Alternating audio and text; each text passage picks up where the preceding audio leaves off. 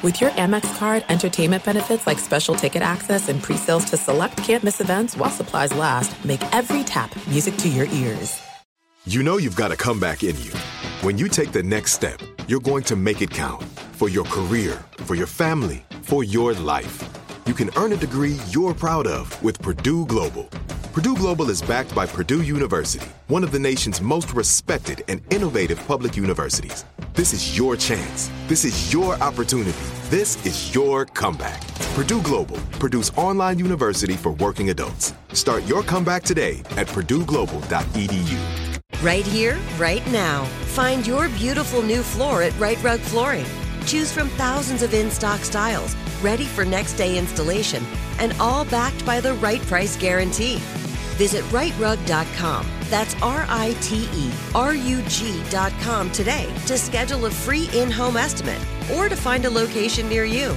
24 month financing is available with approved credit. For 90 years, we've been right here, right now. Right Rug Flooring. The volume.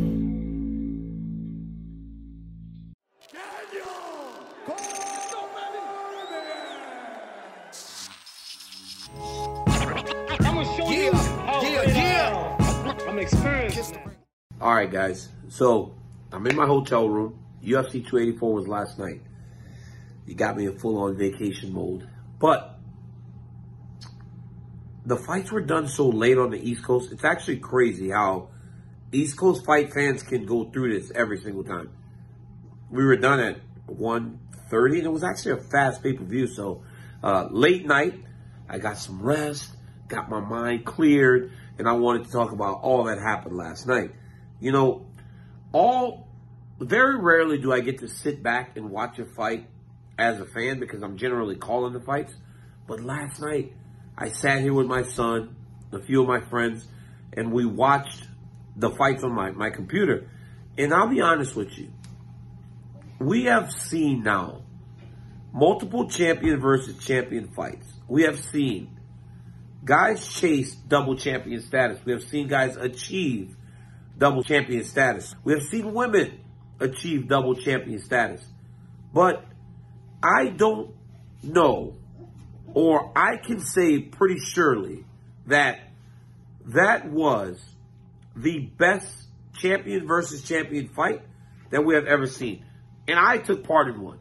Conor McGregor was a wipeout against Eddie Alvarez. Stipe and I were competitive until the knockout, but it was a one-round fight. Amanda Nunes knocked out Chris Cyborg in the first round. Henry Cejudo showed guts to come back and beat Marlon Moraes, but it was a very quick fight. It wasn't 25 minutes, and it wasn't back and forth. One of the things we said a lot in the build to this fight was Alexander Volkanovski is the number one pound for pound fighter in the world for a reason. And last night he showed that. He was the first person since, uh, I mean, even Martins, right? It, he didn't make Islam look human. He just knocked him out. Alexander Volkanovski was the first person to make Islam Makhachev look human. Granted, he made him look human, but he still didn't win the fight. And I think, I think because of the praise and the admiration that Alexander gets for his performance, I think it speaks to how special Makhachev is. Now, first round, very competitive round. Makhachev gets knocked down, uh, gets back up and knocks Volkanovski down. Gets a takedown, has some ground control. Round one goes to Makhachev. Round two, Makhachev drops Volkanovski again, or if not drops him, he hurts him. Volkanovski in round three comes back like a bat out of hell, wins that round. Round four, Makhachev gets another takedown on a beautifully timed shot. Controls him the vast majority of the round. Round ends with Makhachev on top. At that point, I think 3-1 going into round five. Round five, Alexander Volkanovski goes to his corner, tells them, acknowledges, hey, I'm behind. I got to go for it. And that's exactly what he does.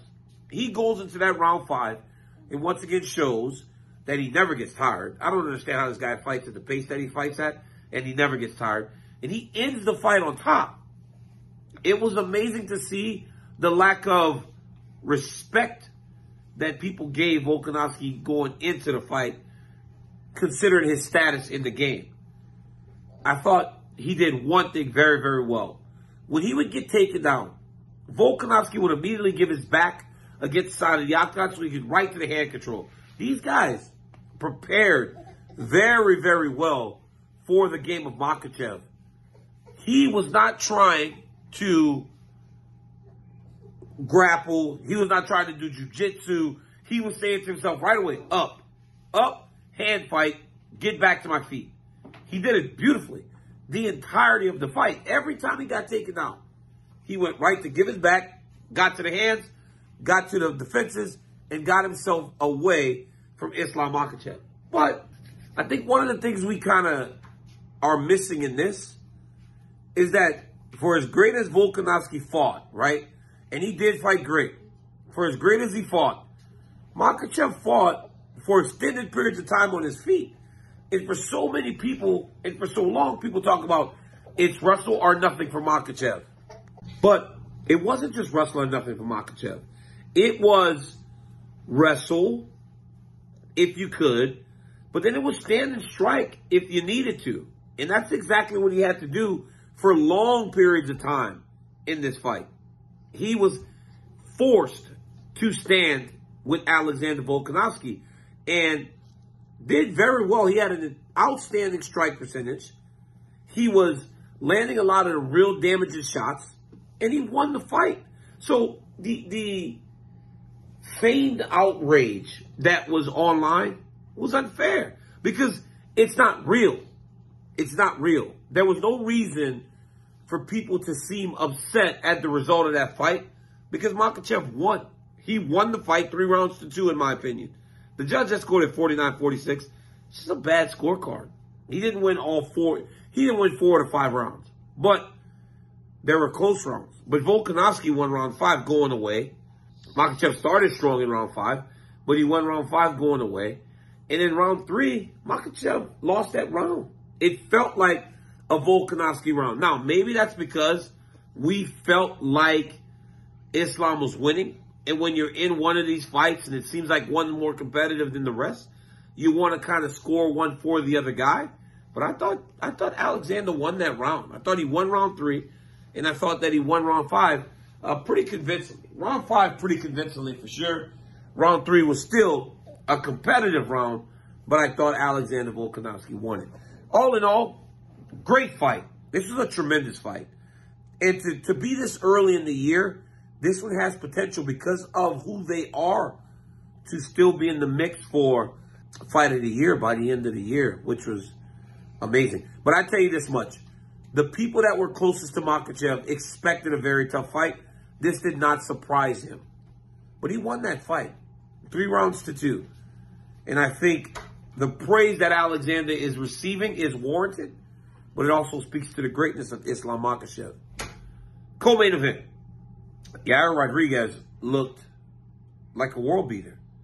You know, he went out there against Josh Emmett, and honestly, I knew, or at least I thought, going into the fight, this is a stylistically tough match for Josh because I knew that he had to get to Yair, and Yair is not very easy to get to. Yair is so uh, creative, he's so diverse, he can switch. But the moment he started going southpaw and digging those body kicks, I was like, oh man, Emmett's in trouble. I knew right, I knew right away Emmett was in trouble because he didn't seem to have an answer. And when that first body kick landed, it folded him over very quickly. When you get folded over on the first body kick and you have a 24, 23 minutes left to go in the fight, that's a very bad sign. Very bad sign. And this guy was mixing up his attacks. Then when he would get to Josh and he would hit him with a body shot or he'd hurt him and he'd fold him over a little bit, he would go elbowing. Bam. And for the amount of time that was left in the round for Emmett to tap, it tells you that he recognized that there was nothing he was going to do against Yair Rodriguez that was going to change the way that the fight was playing out. Because he could have survived. Honestly, he could have survived to the end of the round and, and, and went back out there and took more of a beating. But I think he understood. I mean, the submission, this guy's on a different level tonight. And I don't think I'm to get, I'm to get to him. Tap late in the round. Not calling, not saying he just gave up, but I'm saying recognize, man, this was going sideways. I don't know what I'm to change because he hit him with his best shot. It's not like Emmett didn't land. Emmett landed big shots, but Yair was just He was just on his game last night. But you could tell right away, guys. I coached on the Ultimate Fighter Latin America with Cain Velasquez, and you could tell that this kid was special. He just had something about him. He had a star quality about him. He had a fighting ability about him. You could just tell that this kid was a little different than the rest. And now he finds himself as the UFC interim champion. And immediately I'm in this group message and everybody's going, wow, does does does Alexander beat Yair? Yair looks amazing. Like, does he really beat Yair? But then 10 minutes later, Alexander fights and you go, this is why he's the best featherweight in the world. Like, I mean, are these guys really going to be able to beat him? So it makes for an interesting matchup between these two. And that's what we need, right? Especially following the trilogy that was Max Holloway versus Alexander Volkanovski. It seemed like the division was tied between those two for a long time. To get a Yair Rodriguez in that form tells you that there's viable contenders for the champion going back down. But after last night, I mean, you got two great fighters, but I'm still looking at Alexander Volkanovski like, man, this dude is the real deal. Jack Della Maddalena. That's how you say his name. Knocking out Randy Brown. This kid has a ton of hype behind him, and he, it's warranted. He looked fantastic, and he's looked like that since he started into the UFC. I remember his first fighter meeting, and they were telling me Jon Anik is the smartest guy. He knows everything about everybody. Even when these guys are debuting, he just knows them. And he goes, "This kid, DC, this kid can fight." And I watched him. I called his fight, and I go, "Wow, he, he's pretty good." And then he fought again, and I'm like, "This dude's pretty good." And then last night, what he did to Randy Brown was super impressive. That was amazing to watch. Alonzo Menifield and uh, Jimmy Crute. That was a good fight, but it, you know, I enjoyed watching those guys fight. But sometimes with these young athletes, they get a little bit excited and they just kind of, first off, they enter the gas tank when they shouldn't. But Jimmy Crute needed to be a little bit more patient in his approach, but it was good because Alonzo Menifield showed improvements. Because before, his fatigue would get so great that he couldn't even operate anymore. He was able to operate yesterday and give himself an opportunity. He won the fight. Without the point deduction, he won the fight. But I do agree with the point deduction. You don't need a warn. You don't need to go, oh, hard warning. You grab the fence in that way, that hard, ding him right away. It'll make guys stop doing this shit. Because the reality is, it's too easy to stop a position from occurring, get a hard warning, and just go back to work. And then we saw it late in the round. Menifield never got back up.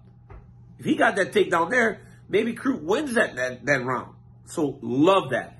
I love the point deduction right away. You don't mess around when it comes to that. Look, overall, just a fantastic fight card. I mean, Justin about killed my man uh, Parker Porter.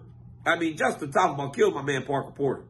Like Parker Porter has been knocked out clean a lot of times, and that one last night was crazy. How about these Australian guys? How do they, have so much power? These Australian guys have some tremendous power. That was on full display last night with Justin Tafa. Look, when you get a fight card that speeds the way it did last night, it's always tremendous.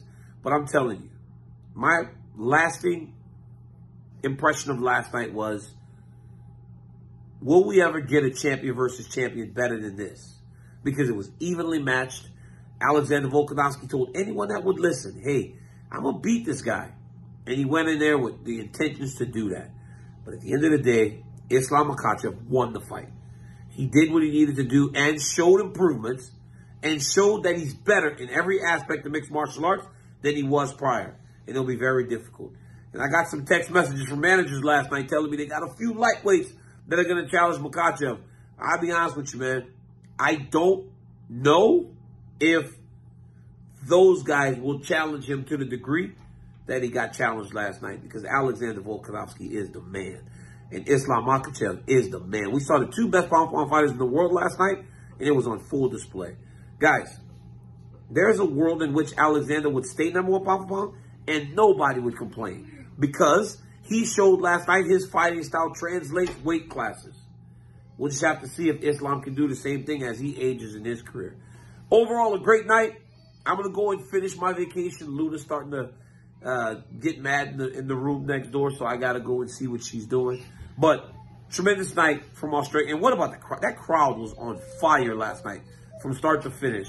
Unbelievable. Guys, like, subscribe, tell your friend to tell your friend that I got a YouTube channel for recaps, interviews, everything.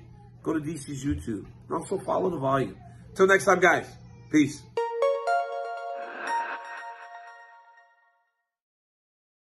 Right here, right now. Find your beautiful new floor at Right Rug Flooring. Choose from thousands of in stock styles, ready for next day installation, and all backed by the right price guarantee.